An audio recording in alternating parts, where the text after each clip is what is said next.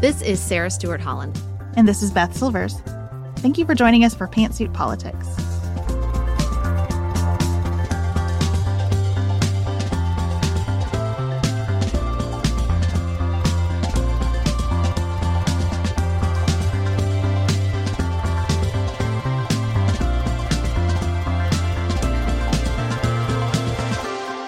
Hello. We're so glad to be back for new episodes following our annual winter break. And there's plenty for us to catch up on. Today, we're going to focus on three categories of stories that we think will continue to be major focus areas for twenty twenty-four. The upcoming presidential election, the wars in Ukraine and Israel, and how the United States Congress is functioning in light of these events. Before we get started, we do want to share an ask as we go into this year and an offer. If resetting your relationship with the news and finding a healthy balance as we go into the heat of a presidential election season is one of your goals for twenty twenty-four, we would love to help with that. On our premium channel, we produce two shows to help you stay informed and process the news in a healthier way. And we wanted to spend just a second telling you about those shows and about membership in our premium channel and how it makes our work here possible. Yeah, so every morning, Monday through Thursday, I do a news brief. Now, we call it a news brief because I am mostly summarizing the top headlines of the day. But I like to think I bring a little bit extra. I'm not just, you know, reading you bullet points and telling you what happened. I try to think about it like you're sitting down for coffee with uh, your best and funniest friend, don't mind saying that, who's just giving you a rundown in a way that's going to be light and easy to take in and not produce a lot of anxiety. I want to give you information, but I don't want you to be bogged down as you go into your day with what's happening around the world. I often include funny stories. I often include lighter stories. And more importantly, on Thursday, I do a good news brief where I really collect over the course of the previous days stories that jump out at me is like, we are making progress on this. This is moving in a positive direction. So when I say good news, I don't mean like this town paid for this child's medical treatments. That's beautiful, and I'm glad people do that. But I mean good news as in positive trends and progress towards problems that we're trying to solve as Americans or as a, a global citizenry. So that's what I do on Thursday. Monday through Wednesday is just me tackling what's going on around the world. Uh, we have a lot of fun in the comment sections. I learn a lot from everyone who watches and follows along with the news brief, and I, I hope I bring a lot of value um, as you're just trying to figure out what's going on in the world. Now, I always feel like the heavy to the news brief because Sarah comes in all light and breezy and having lots of fun. And then I usually come in kind of serious, except for some fun episodes that I do where I, I imagine karaoke parties among political leaders. Sometimes I write children's stories about truly absurd news stories, but most of the time, I take one story on More to Say, Tuesday through Friday, and I ask, what actually is happening here past the headline? And why does it matter? And what do we know about it? And what do we not know about it? And how can I help you feel less anxious because you feel more informed? And I love that many of our longtime More to Say listeners say that it's like going to law school for non-lawyers. I love hearing from people that they feel like I make these stories, even about things like foreign policy, really accessible, but I'm not condescending. That's important to me. I try to define terms and ask new questions. We often talk about geography, like where is this place that we're discussing and what should we know about it? And I think that people find it really refreshing to just do some homework on the things that are most important, because the more that we know about them, the less we stay in that reactive, angry, sort of algorithmically provoked place. So if you would like to join us, memberships start at five dollars a month. And all of the work that we just described to you is available at fifteen dollars a month. That fifteen dollars a month level is the level that really helps sustain what we do here. It helps us pay the people who work with us. It helps us pay for all of our equipment. Some of the travel that we need to do to do these shows well is covered by that level. And these are prices, the five dollars and fifteen dollars, that we have not raised since we started our premium shows, which means that we really rely on long-term and new subscribers because, like every business in the world, our costs go up every year. As you think about how to best take in the news, we hope we can be part of that for you through Apple Podcast subscriptions or Patreon. And if you choose Patreon, there is an annual membership option where you just pay for the entire year up front. It's such a win-win because it gives us as a business a sense of financial stability and it gives you a discount. So all the details about this are in the show notes. Please know that we do work very hard to honor your support, and we hope to make that five dollars and fifteen dollars a month feel like a real bargain to you. And please also know that over the course of twenty twenty-four, there will be events in person that are open only to certain levels of our premium support and events that are open to everybody that our premium members get first access to. So during the Paducah weekend, our premium members got first access and sold out. Our lunch was Sarah Bradley, our Paducah chef of Top Chef fame. So there are lots of perks beyond just the content you get as well. Up next, we are going to get into the efforts to prevent former President Donald Trump from being on the ballot. And outside politics, we're not going to talk about resolutions for the year. We're going to talk about intentions for the year, specifically around our social media use. Life is full of awesome what ifs and some not so much, like unexpected medical costs. That's why United Healthcare provides Health Protector Guard fixed indemnity insurance plans to supplement your primary plan and help manage out-of-pocket costs. Learn more at U H one dot com. Do you want a bra that's sexy or a bra that's comfortable? Thanks to Third Love, you can have both. Third Love was started to take all the frustration, ick, and ugh out of bra shopping. That's why they make solutions for every bra problem, aka problems. Their bras make it easy to bring back perkiness you haven't seen since high school, get smoothing, you know where, and have straps that actually stay put. Designed at their headquarters in San Francisco and made from premium materials, they put every style through hours of wear testing on real women, including themselves, before it's given the stamp of boob approval. Comfort and support are guaranteed. Plus, whether you're a double A cup or an H cup, their virtual fitting room will help you find your perfect fit fast. They even invented half cups. No more feeling stuck between two cup sizes that don't fit. It's time to get your problem solved. Visit third love dot com and get fifteen dollars off your order with code podcast fifteen.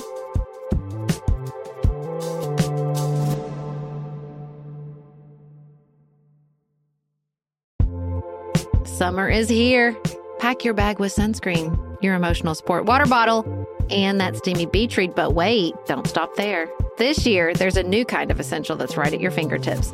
Dipsea is an app full of hundreds of short, spicy audio stories. They bring scenarios to life with immersive soundscapes and realistic characters. Discover stories about second chance romances, adventurous vacation flings, and hot and heavy hookups. And there's a growing library of fantasy series with werewolves, Greek gods, goddesses, Regency-era historical fiction, and fairy smut. To explore the bounds of your pleasure, new content is released every week, so in between listening to your favorite stories again and again, you can always find something new to explore. Dipsea offers a modern approach to romance through high-quality and captivating audio fiction. For listeners of the show, Dipsea is offering an extended thirty-day free trial when you go to Dipsea Stories dot com slash pantsuit.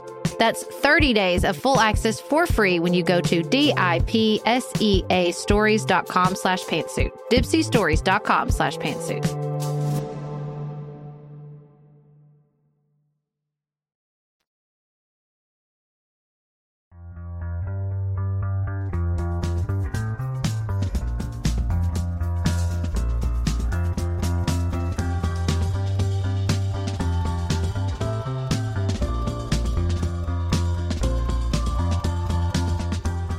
Sarah, it felt to me like the exact second that our winter break began, we got the news that the Colorado Supreme Court had told Colorado's Secretary of State, Jenna Griswold, that she was not allowed to list Donald Trump as a candidate in the Republican primary.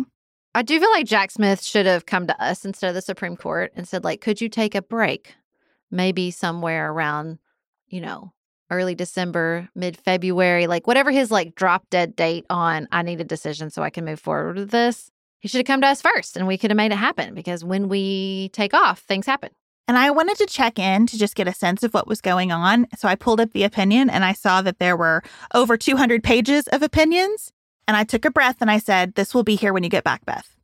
And it was. It was here when we got back. So that's what we want to talk about. After Colorado, we heard from Maine, Michigan, and California have both rejected attempts to prevent former President Trump from appearing on the ballot. All of this relates to Section three of the fourteenth Amendment, which says that if you have been an officer of the United States or of a state, and you've taken an oath to the Constitution, and then you engage in insurrection, you are ineligible to serve again. You are disqualified. Except that Congress, by a supermajority vote, can remove that disqualification. And unfortunately, that's like all they gave us. They didn't include a glossary to say, here's what engaging in insurrection means.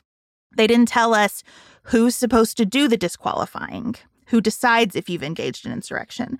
And so these are really tough legal issues that states are unsurprisingly reaching different conclusions about.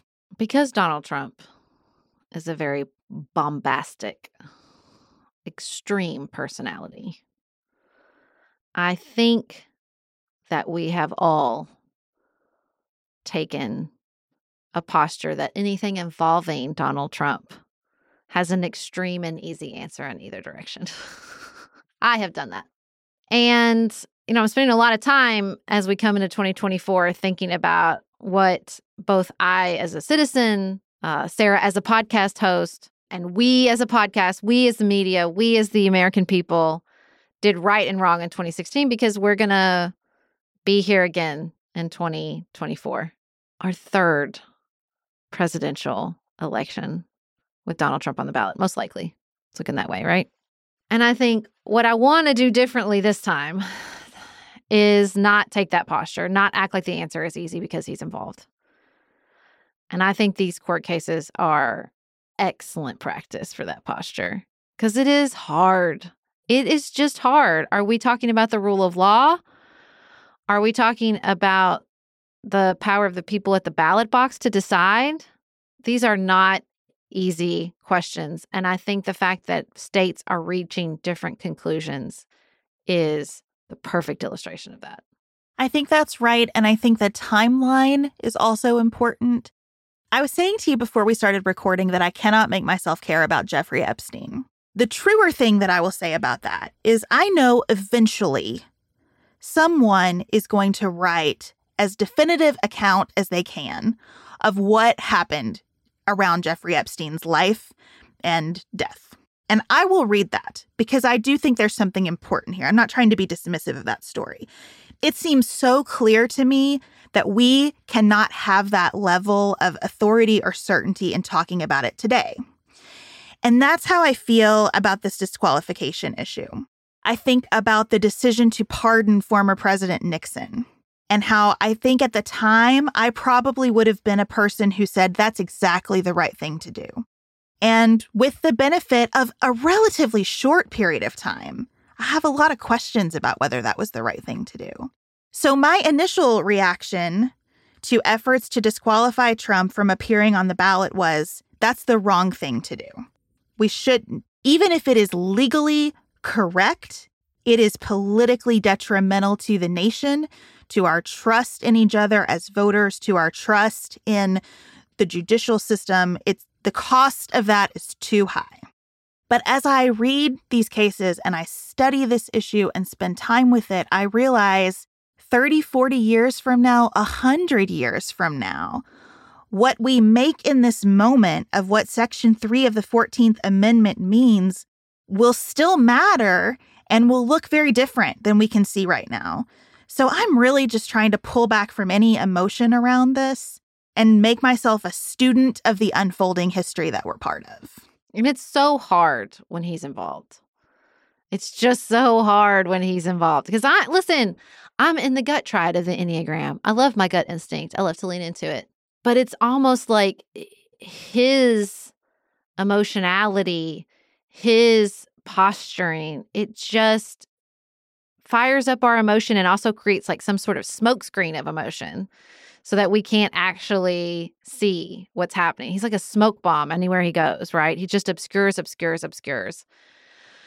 And I, you know, I appreciate the careful legal work that the system is doing to try to clear the smoke and see what's actually happening. And I think the answer that nobody wants to hear in America is that there isn't an answer, that there isn't a fix, that there isn't a right thing to do here.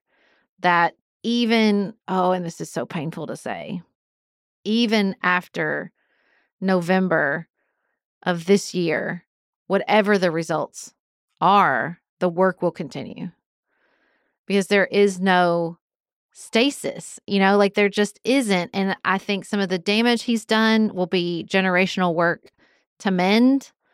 I think the problems he's exposed um, will be generational work to address. And I'm just having to settle into that. I don't like it. I don't like it. The only good thing I did on twenty sixteen, though, the day he was sworn, is tell myself I will never get the justice I want from Donald Trump, because it's not available. I want him to see and feel the pain and damage he's done, and that's not available. That was my that was my most zen moment, where I was like, let it go. Do not let him eat you up, because what you want to happen to him spiritually, psychically, is not available to you, to him, to anyone else. And so I've just I'm just having to like remind myself of that.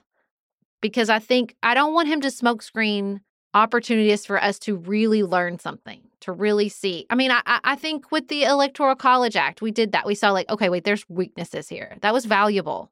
Painful, incredibly painful, but valuable. And I think we did the right thing. We saw the weaknesses. We shored them up. That's all we can do. That's all we can do. Well, I'm less oriented to justice than you are. And so I don't really have like a long-term punitive desire for former President Trump. I have this, the strong unmet desire of my heart that I feel so silly even saying out loud. But like, this is the thing I'm wrestling with, is I just want basically everybody to say, well, January sixth was the worst and we can't have that happen again. That's not available. That's not going to happen. The A P morning newsletter this week highlighted a quote from a Republican strategist named Alice Stewart. And she said something like, look, most Republican voters would say January sixth, not great, but it also doesn't affect my bottom line. They can hold two thoughts in their head at the same time. Not great, and it doesn't affect my bottom line. And when I read that, it both kind of felt like a gut punch, because my heart so strongly desires everyone to say that was awful and the worst and can't happen again. But at the same time, I thought, you know what? I get that. People have just, people have different priorities, and that's fair. And people have different priorities for a million different reasons. And because of a million different life experiences, there are as many reasons for stacking your priorities as you do as there are eligible voters in this country. And so it, that kind of helped me pull back from that like unmet need that I've been feeling. And I agree. I think watching this go through the court system, knowing that the court system is already in such a precarious place because of the overturning of Roe versus Wade and all of the reporting that continues to come out about how that happened, I just see so much stress in the system that I'm trying to think, well, where can I at least not add to the stress in the system?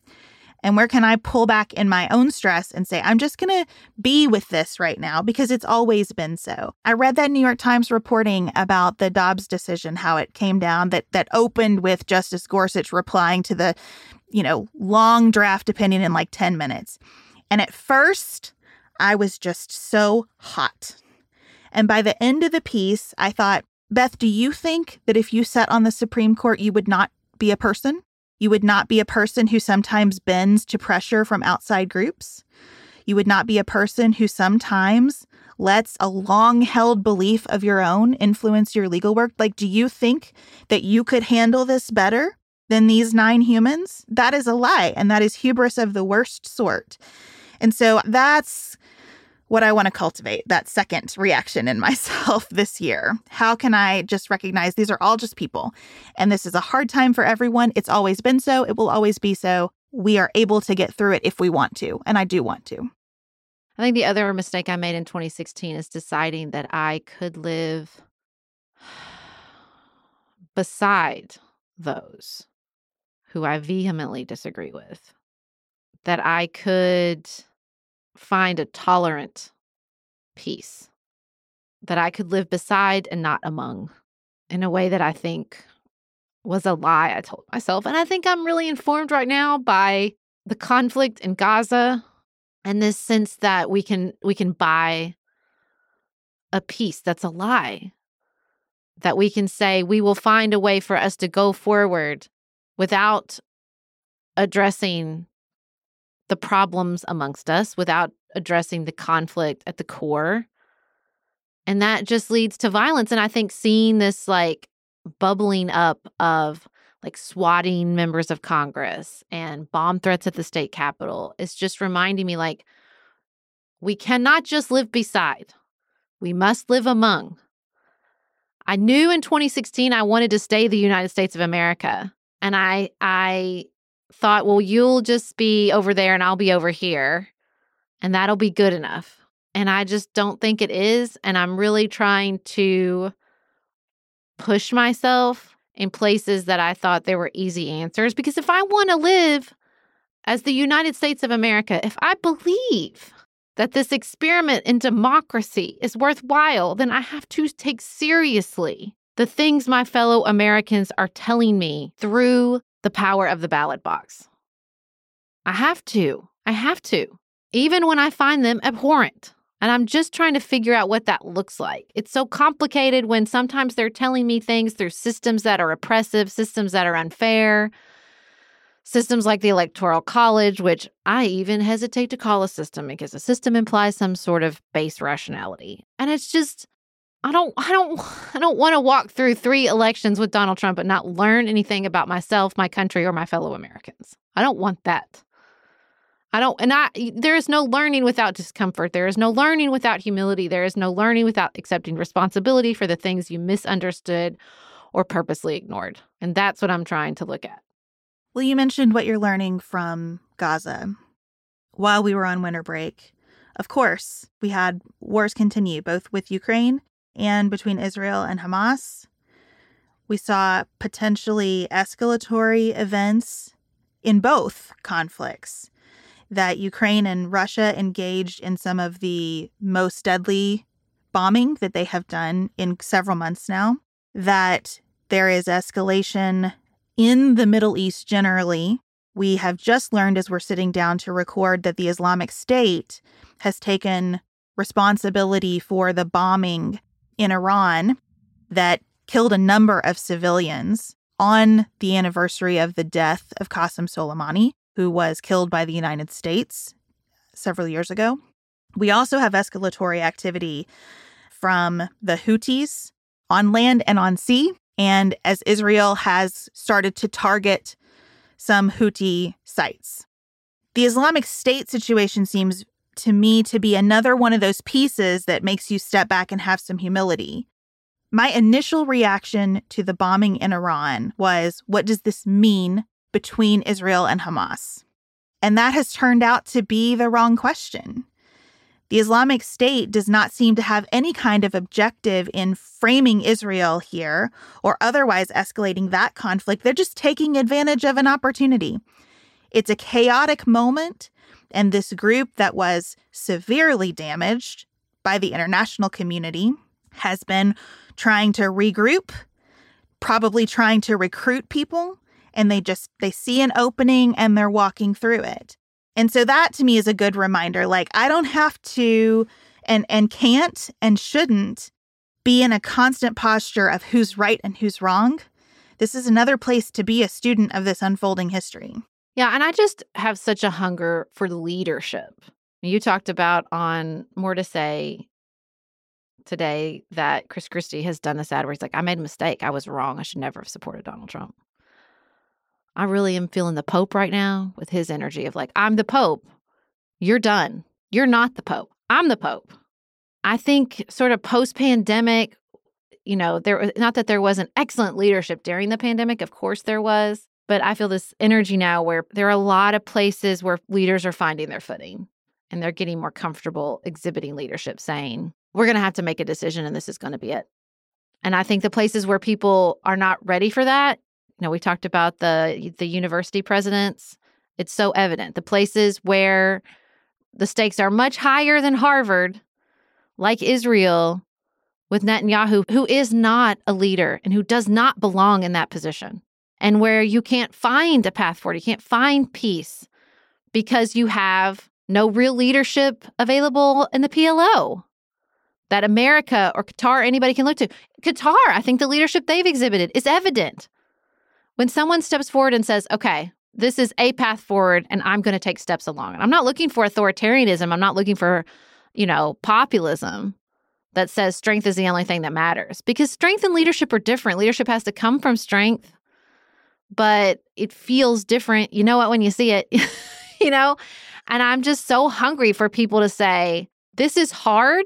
There will be discomfort. Not everyone is going to agree with this decision, but we have to make one.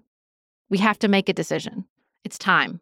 You saw that from the Supreme Court in Israel, mm-hmm.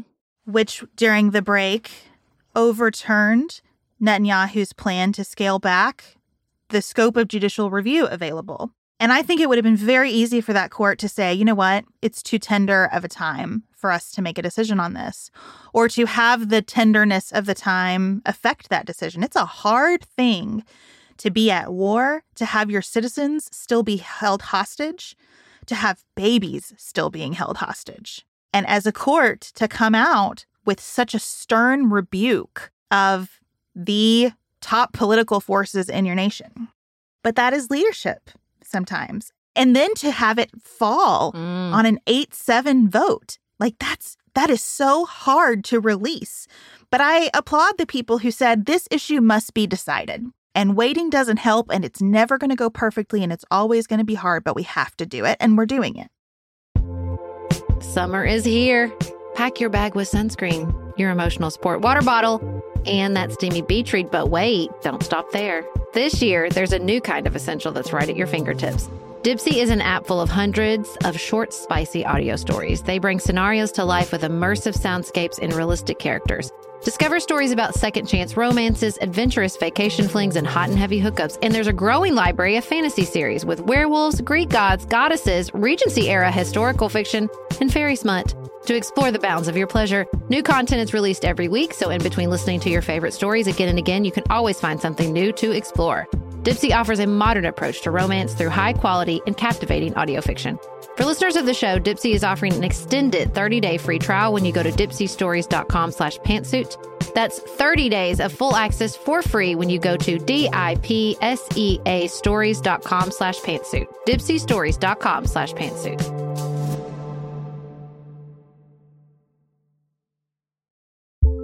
This show is sponsored by BetterHelp. This year is going by so quickly, and I had a little bit of a moment of panic about it this week. I thought to myself, I'm losing track of time. It's going so fast. It's going to be December before I know it. My kids are growing up, and I just kind of was spinning out. And I stopped and I closed my eyes, and I pictured my last therapist, who I haven't seen since the end of twenty twenty. But I remember the way he talked me through these issues, and I sort of channeled his energy and put my feet on the ground and thought, this is just how time feels now, and there's nothing wrong with that or right about it. It just is. But those skills that I learned in therapy are so important to helping me take a second to celebrate what's going right and decide what I want to adjust for the rest of the year. If you're thinking of starting therapy, which I cannot recommend enough, give BetterHelp a try. It's entirely online, designed to be convenient, flexible, and suited to your schedule. Just fill out a brief questionnaire to get matched with a licensed therapist, and switch therapists at any time for no additional charge. Take a moment. Visit betterhelp.com slash pantsuit today to get ten percent off your first month. That's betterhelp, H-E-L-P dot com slash pantsuit. The second most stressful thing after planning a trip is packing for it. This is true. This is a true story. I have just told you the clothes I have don't fit. They don't go together the way I want them to, or I'm missing some essential piece. And then I discovered Quince. It's my go-to for high-quality vacation essentials. Like this premium European linen dress that's going to get us all through the heat wherever we're traveling. Blouses and shorts from thirty dollars, washable silk tops, premium luggage options, and so much more. All Quince items are priced fifty to eighty percent less than their similar brands. By partnering directly with top factories, Quince cuts out the cost of the middleman and passes the savings on to all of us. And Quince only works with factories that use safe, ethical, and responsible manufacturing practices and premium fabrics and finishes. I got big plans for my Quince chiffon pleated skirt. In Japan, they like a loose, flowy look over there to battle the heat. I will be adopting that strategy with that skirt. Pack your bags with high-quality essentials from Quince. Go to quince.com slash pantsuit for free shipping on your order and three sixty-five day returns. That's Q-U-I-N-C-E dot com slash pantsuit to get free shipping and three sixty-five day returns. Quince.com slash pantsuit.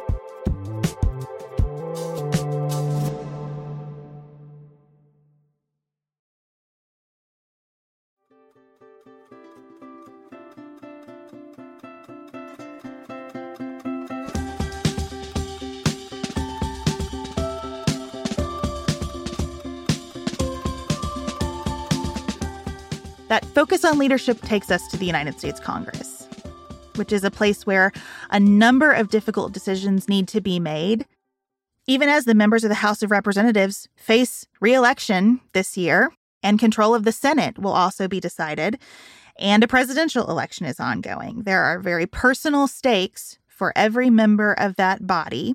There are these two wars involving allies of the United States and international commitments of the United States, not to mention a host of other conflicts throughout the globe that we need to be attentive to and that we certainly have some stake in.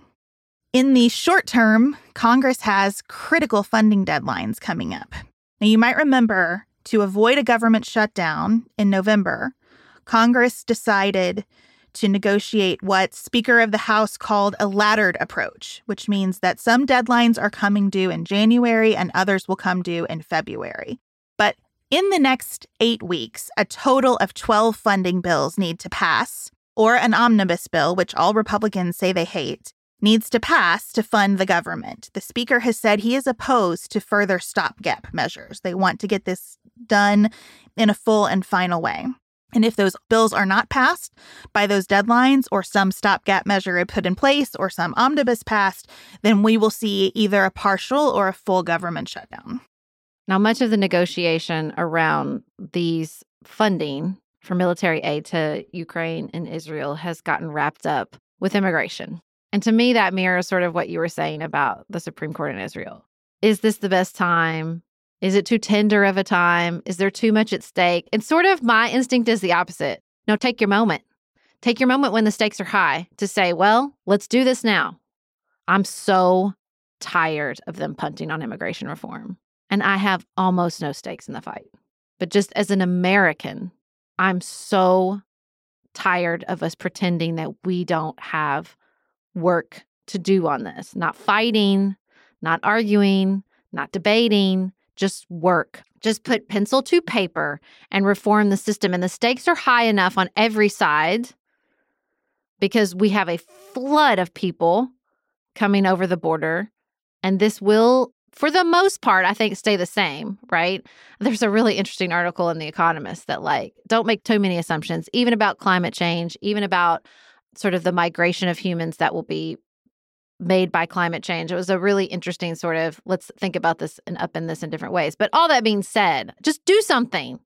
It's time. And maybe because you have a tight deadline and high stakes and everybody willing to come to the table, we'll get something done. I sure, sure hope so. I don't know the correct prioritization of issues for this Congress. I really don't. Those twelve funding bills are pretty routine. The funding for Ukraine and Israel is supplemental to those bills. But it all feels like one morass, even though the work that needs to be done is quite different. I don't know the prioritization between immigration funding and Ukraine and Israel funding. I believe the causes of the people in Ukraine fighting against Putin's Russian aggression is just. I believe Israel trying to get its hostages back and secure its country, I believe that's a just cause. Now, that doesn't mean that I sign on to all the ways in which those wars are being conducted. But I think those are just causes, and I think the United States has an interest in aiding those just causes. How I prioritize that versus three hundred thousand people trying to come into the United States at the southern border in December, I don't know. I am pro-immigration. I believe immigration is essential to our nation. I believe it makes us strong. I am not so naive, though, to believe that what is happening at our border upholds anyone's dignity, including the people trying to come here. Probably most especially the people trying to come here. The disorder in this situation right now is so extreme that it absolutely needs to be addressed. And again, because we are a big country with lots of different ideas coming to the table and people elected who view the situation differently than I do, I believe we need to invest a lot of energy in figuring out how to solve this, and that will mean some methods that I disagree with. There is no way immigration reform gets done without some things that I think are wrong or unacceptable or ineffective, right? Or wasteful, whatever. Like, there are going to be some problems with whatever comes of that. Mm-hmm. But I can't disagree with the prioritization of that issue right now by Republicans. I think they are right. Now, that's different than actually wanting to resolve the issue. And I don't know that the people hardest line about this issue actually want it resolved. I think if people wanted it resolved, it probably would have been before now. But I think that what Congress has to do is really hard. And like you said, we need some Pope energy with this Congress. It so tears me up, going back to the efforts to disqualify Trump from the ballot. It so tears me up to see people writing about how undemocratic that is. Ugh. When we had a well-established, clear-cut way to disqualify Trump from the ballot, and we didn't have any leadership around that from Republicans. Mm-hmm.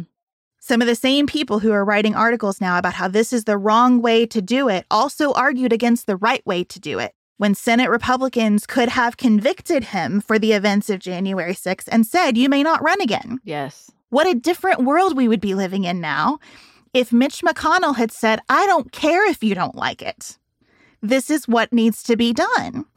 And we got to have some of that today in Congress as well. And it is hard to imagine that in an election year, we're going to find more of it than we have in years that didn't have a presidential election happening. But, you know, but we can hope. I think what I'm leaning into is trying to intellectualize my way through some of this instead of feeling, which is the opposite instinct I've had for so so much of this journey. Like, feel what the right thing is to do, intellectualize your way to justifying it. And I'm just, there's just so many times, even with Israel and Gaza, I think you see this sense of, I, I felt like this was the right thing to do, even within Israel. And then you have Israelis saying, I don't want this. I don't want this. I just want my family member home. Or you have Israeli hostages shot and killed by the I D F. What's the takeaway from that? What's the takeaway from that? Before you get to the fourteen thousand dead, women and children primarily. And this sense that we are blinded We are blinded to any reasonable analysis. Any attempt at analysis is met with this fury, this wall of righteousness. And I think you see that in so many places, in violent conflicts around the world, all the way down to like fights on social media, right? Just this sense of like, there is no role for cool-headed analysis here. The stakes are too high, and I just, I can't do that again. I, I cannot ride that roller coaster again with Donald Trump on the ballot. I, I just, I don't have it in me. I don't have it in me. I don't think it got us anywhere. It's not that I don't think it produced anything positive. I do think it did in certain areas of American life, but I always think we can do better. I think we can, we can strive for a place to say, okay, what result do we want and how do we get more of it? And I think with this Congress in particular, who passed like, what was it, like twenty-seven laws? twenty-seven laws, four hundred thirty-five members and twenty-seven laws, really? On track to be the least productive Congress in history. Yes.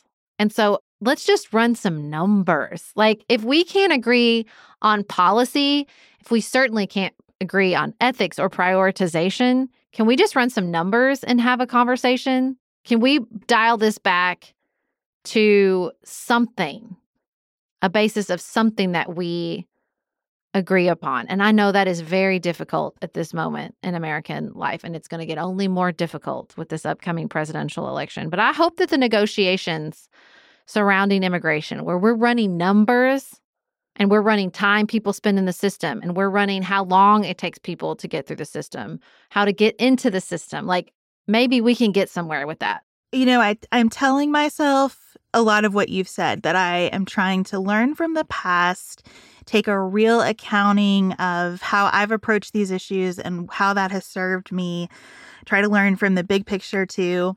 There is another piece of me, though, that is trying to be even softer than that. So you say a lot when you're talking about your conversations with your son, well, this is developmentally appropriate for the stage of life that he's in. And I'm trying to think about what is developmentally appropriate for the stage of life that I'm in. It's not like I'm done, right? It's not like we don't observe certain shifts in people as they age. And I'm not finished aging, mm-hmm. you know, that like I have a lot of runway in front of me, I hope. And I think that it makes sense at the age that we are, and we are both forty-two and will turn forty-three in twenty twenty-four. At this stage, it makes sense that we have a greater tolerance for things that are not perfect, but move the ball a little bit. That we have less energy to be totally wrapped up in the emotions of politics because we've got kids on one side of us and parents and other relatives on the other side of us who need care.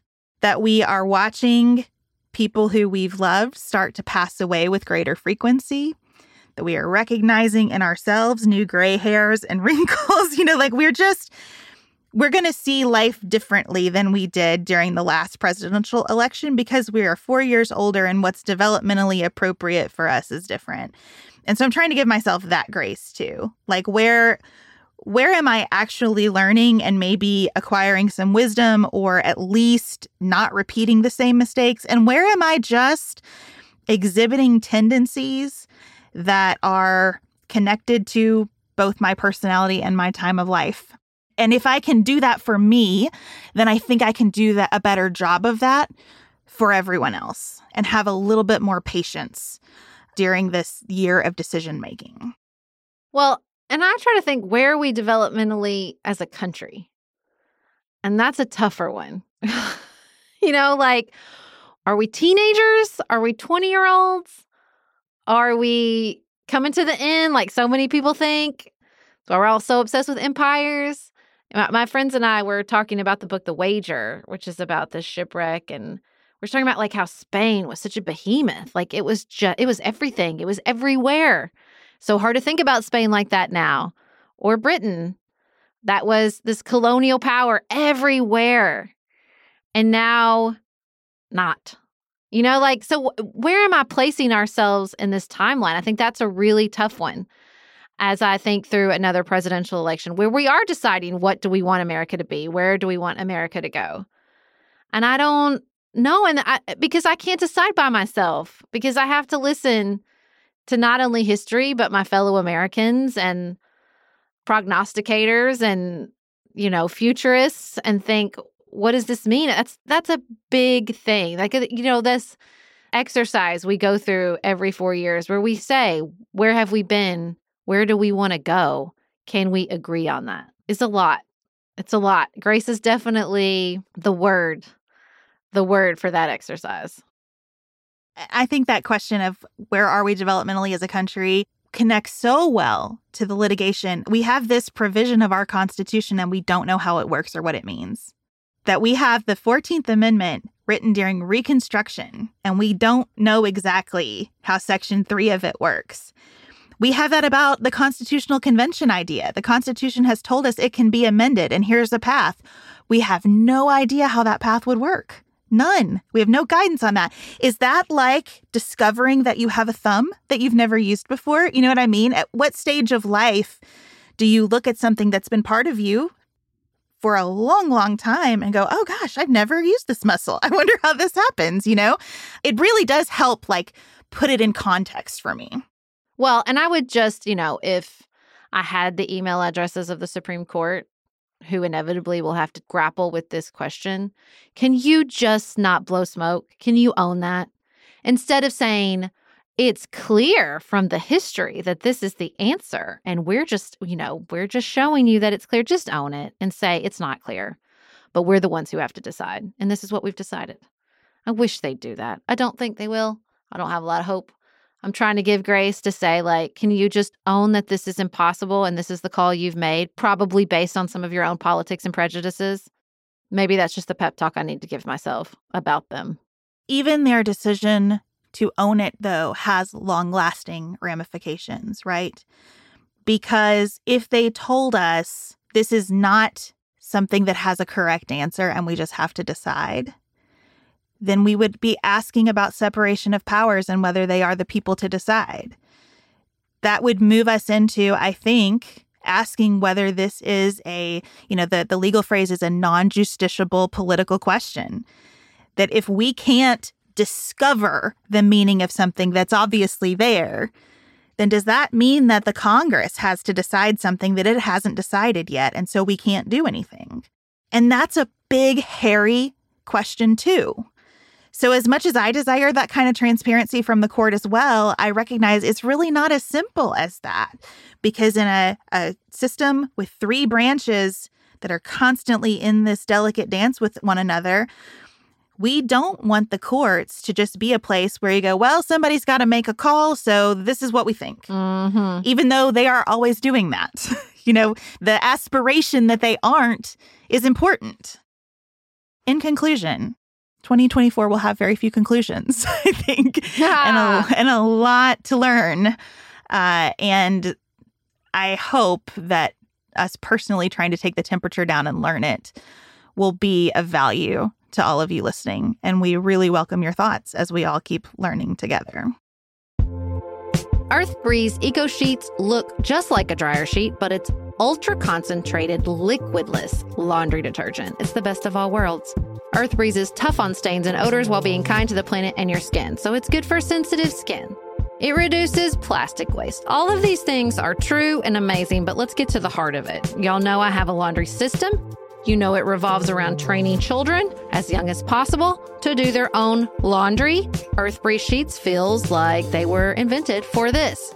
Because littles maybe sometimes struggle with those big, heavy jugs. Or maybe you worry about the pods, but here we go. Here we go, y'all. Earth Breeze Eco Sheets. It's like the perfect solution. A child as young as two can handle these sheets. And even with toddlers, like, you can get them involved. And this is a way to get them helping with laundry even before they could do it themselves. Ugh. God, I love it so much.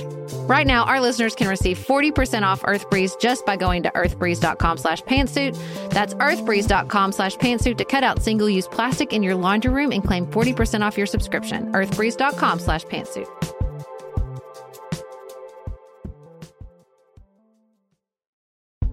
We do quite a bit of hosting here at the Silvers household, and I think there is nothing that completes a table for dinner like a beautiful loaf of bread, and Wild Grain has made that so simple because they send gorgeous loaves of sourdough bread. Lots of spins on the ingredients, but always just this fantastic, high quality, easy to bake in twenty-five minutes or less from frozen bread that turns out perfectly every single time. I also have to tell you about the free croissants for life that come with your Wild Grain orders. And those croissants make the morning, your brunch, maybe your late night snack, flaky and like you're sitting in a French cafe, and they're just perfect every single time. That's what I love about Wild Grain. It's easy, it's consistent, it's fully customizable. It is the first ever bake from frozen subscription box for sourdough breads, fresh pastas, and artisanal pastries. For a limited time, you can get thirty dollars off the first box plus free croissants in every box when you go to wildgrain.com slash pantsuit to start your subscription. You heard me, free croissants in every box and thirty dollars off your first box when you go to wildgrain.com slash pantsuit. That's wildgrain.com slash pantsuit, or you can use promo code pantsuit at checkout.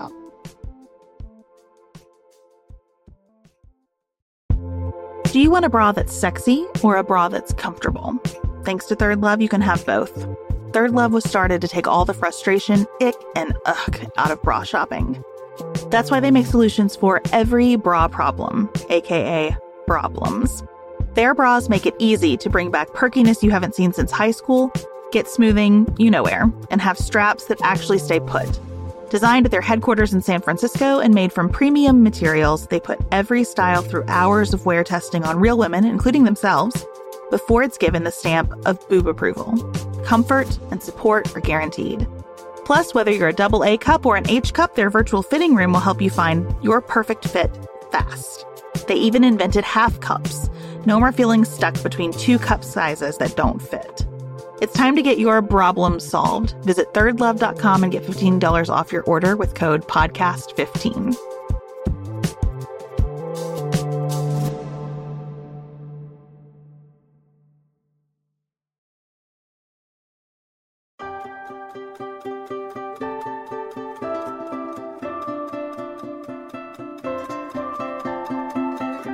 Sarah, it's resolution time, and consistent with our discussion about development, I'm not really into resolutions this year. It's more like continued evolution, like how can I take things that I've been working on and continue to work on them?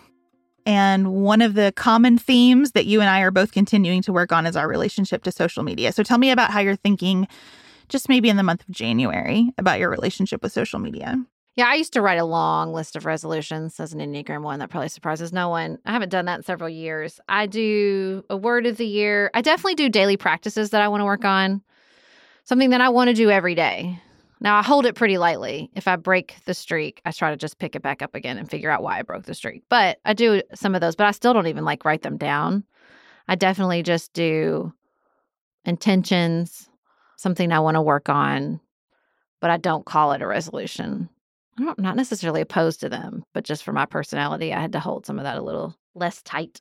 And with social media, I think over the years, I've tried so many things because I thought, I'm going to fix it. I'm going to like find the app or the thing or the practice, or I'll just break up with it altogether or whatever, and that'll do it. And I've I've decided to analogize it to that, the phrase, which probably is bad. It probably isn't even true. But, you know, when we were pregnant, what you heard all the time is it takes nine months to gain the weight, nine months to lose the weight. I think it had a positive purpose behind it because it was like, don't think you're going to, you know, bounce right back like the, the ladies in the magazines. But either way. They could have said nine years and that would have been more helpful. Fair. Nine fair. months to nine years to, to reclaim some relationship with your body that's that feels more sustainable. Well, the truth is it sh- they should say you're never going to get back to the same body. Your body's different because you created a human side of it. And then pushed it out, or as the case may be. Again, this is still an apt metaphor for social media because we're not going to go back to before. Yeah. We're not going to go back to before it existed. That's not available to us. But I do think the, the metaphor of like, we got here slowly, we're going to get out of here slowly is something I'm recognizing and realizing. And I think I have found something that is moving me in that direction that I'm still focused on. So I'm still using the the One Second app that creates a speed bump. I cannot open social media on my phone without having to take a deep breath. Or to, my favorite one is they make you like physically rotate your phone. You have to like turn it upside down and backwards to get it to open. And it's just a pain. And so over time, I just open it less. You know, like it's just not worth it. What I get out of Instagram or Facebook is over time, not becoming worth the effort to open it. It didn't happen instantly, but over time, it's just, I think it's slowing me down. It's reducing my usage. And so that's just building on itself. And it feels fine, right? It's not like a revelation, but it feels like I'm moving in the right direction, that I need to post less, that that voice that's creating posts in my head is getting quieter. The voice that wants me to check things is is getting quieter because I think I'm just sort of slowly starving it of input and oxygen. And I like that. I like the direction I'm going in and I want to keep going in that direction. So I've left One Second, even over the break. I turned my alarm that turns my phone to grayscale at three o'clock off a lot of days. Like I was like, no, I don't need the grayscale today, but I didn't turn the alarm off. The alarm is still on at three o'clock. My phone still goes to grayscale, which is enormously helpful. It's not fun to be on your phone in grayscale at the end of the day. You have to use it just as a tool because that's the only worthwhile use when it's in grayscale. I kind of just see it working slowly, and so I'm going to keep working it. Well, the most dramatic step that I have taken recently was that I just woke up one morning over the break and thought, I'm going to archive all my Instagram posts. And so I did. It's not hard. I didn't even know you could do this. Takes a minute, but it's not hard. Okay. And that means that I can still see everything I've posted and no one else can. So if you go to my page, it says no post yet. And I can't even fully tell you why I did that, but my body was like, this is the day that we are going to make a change here. And this is the change we're going to make today. And I've just followed that instinct. I thought, this feels right to me. You know, I have continued to post on Instagram the way that I did before we had a podcast. And I have done that because I have a tiny following compared to most people who work in a space like this. And so I thought, like, it's just not that big of a deal. But I, like, will post a picture of my kids, for example, with the intention of it being for my Aunt Liz, you know, who I love and who loves my children and wishes that she could be at whatever performance they're doing and can't. And so here it is, Aunt Liz.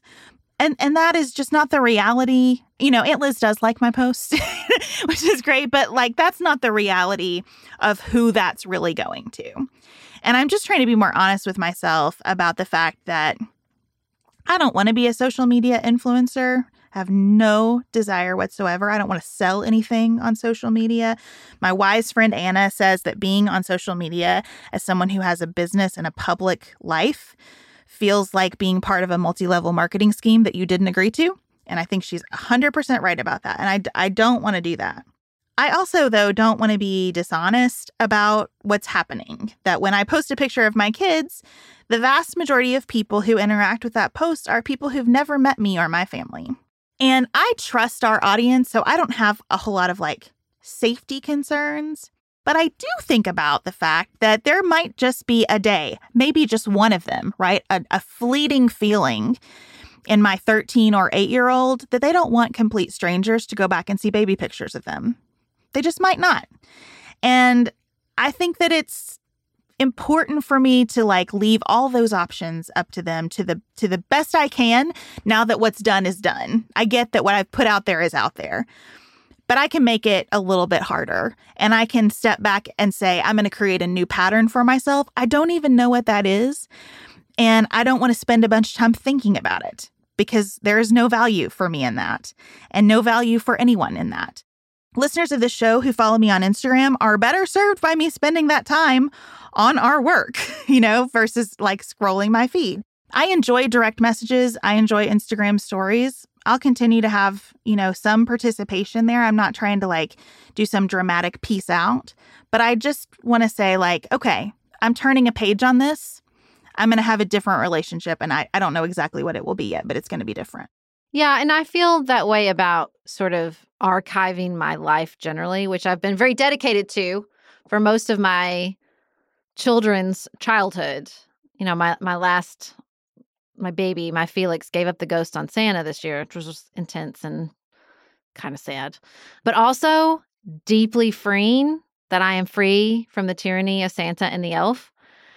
And so I just, I'm thinking like, what does it mean? Am I, am I keeping everything? And am I taking a picture of everything? To what end? What am I going to do with all of this? Truly, like, what am I going to do with all of these photo books and all of these boxes of memorabilia? Like, I mean, I, I don't think I'm going to have like a presidential library to archive them. So like, what am I doing? I don't want to do nothing. You know, when I read a history book like The Wager and we're depending on people doing what I'm doing to understand what it was like, I think there's a deep value in it. I think it's how I make sense of the world. It's how I, I sort of cement some of those memories. But I can feel my my posture towards it shifting. And I use social media so much as like an archive. And so as that shifts, my thinking about social media shifts. And I use social media for other things, for distraction. I'm even, this is going to be controversial because it's not really social media, but like, I think I'm going to stop doing all the New York Times games. Like, why am I, do I have to do those every day? You know, like my, my word for the year is cherish. I shifted it, but le- let me just be real with you. Less is still a part of that. And so I'm like, do I need to do this every day? Do I get, what do I get out of this? Is it bringing me so much joy and happiness Maybe it's something about like crossing over into the second half of life where like you got more or at least an even number of tomorrows than you do have yesterdays. And I'm just thinking like, what am I, what do I want to do? What do I want to do? Because I think I figured out some of the bigger questions around like my marriage and, and my kids and our work. And so I'm just trying to like finesse it. And in particular, my sort of approach throughout my whole life, which is just to maximalize, right? Just to do it, to overperform, to over archive, to over post, to overshare, to over everything. I'm just like, okay, well, what if I didn't? Like, what if I didn't do that? What would happen? A little mental shift that I'm trying along the same lines is I will often think, oh, I want to do this thing, but I don't have time. And so I've been working on telling myself, I don't have time not to. I don't have time not to exercise. I don't have time not to moisturize at this point in my life. I don't have time not to mm. go on the date with my husband or invite the friends over or stop everything I'm doing and listen to my kids tell me about the dream they had last night, because the, the moments are shifting for me in, in terms of what they represent. So I don't have time not to do the things that I that I really want to do. Now, those things do include the New York Times games. I'm going to be honest with you, mostly because Chad and I do some of them together. They just keep adding to them. That's what's pushing me this. Like, they do. Like, just keep adding to them, guys. They do. But Chad and I really enjoy those together. And, you know, it's a moment when we're playing games. I think this is why I love playing cards so much. I'm playing cards. And so I am not tempted. I felt this way about having a murder mystery party for Christmas with my neighbors. In that environment, when we're we're playing a game or we're playing a role or whatever, we're playing. We're not talking about work. We're not talking about our kids. We're not doing the who's busiest and most important and most stressed Olympics, right? We're just being. And all of that being adds to my day and adds to my experience. It doesn't feel like the kind of deficit that I sometimes feel when I'm on social media, where I'm like, wow, I just, I wasted this. Now, sometimes, like, there are some funny things out there or insightful things or inspiring things. So I'm not trying to throw the whole thing away. It's just like, how do I most engage with those life-giving parts of it and strike the bargain I want with it, instead of the one that makes me feel like an employee of a company that I didn't agree to work for. We are so interested in your January intentions, especially if you have relationship to social media intentions. We're so interested in all your thoughts on what we talked about today. We read every message that comes to the show, hello at pantsuit politics show dot com. Thank you for being here. Thank you for sharing your time with us. We hope that you'll continue to do that throughout the year. We hope you'll consider a premium membership this year. Spend even more time with us. Get to know us even better. Let us get to know you better. Details on how to do that will be in our show notes. We'll be back with you again next week. We look forward to hearing from you in the meantime. Everybody have the best weekend available to you.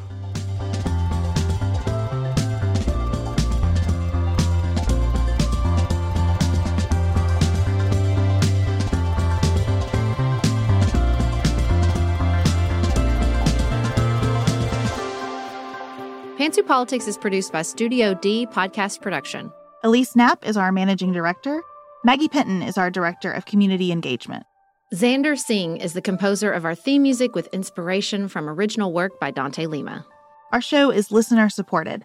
Special thanks to our executive producers, Martha Brunitsky, Allie Edwards, Janice Elliott, Sarah Greenup, Julie Haller, Tiffany Hassler, Emily Holiday, Katie Johnson, Katina Zuganellis-Kasling, Barry Kaufman, Molly Kors, Catherine Vollmer, Lori Ladow, Lily McClure, Linda Daniel, Emily Neasley, The Peasants, Tracy Putoff, Sarah Ralph, Jeremy Sequoia, Katie Steigers, Karen True, Annika Uvaline, Nick and Elisa Vallely, Amy Whited, Emily Helen Olson, Lee Shea McDonough, Morgan McHugh, Jen Ross, Sabrina Drago, Becca Dorval, Christina Quartararo, Shannon Frawley, the Lebo family, the Adair family, Jeff Davis, Melinda Johnston, Michelle Wood, Nicole Berkles, Paula Bremer, and Tim Miller.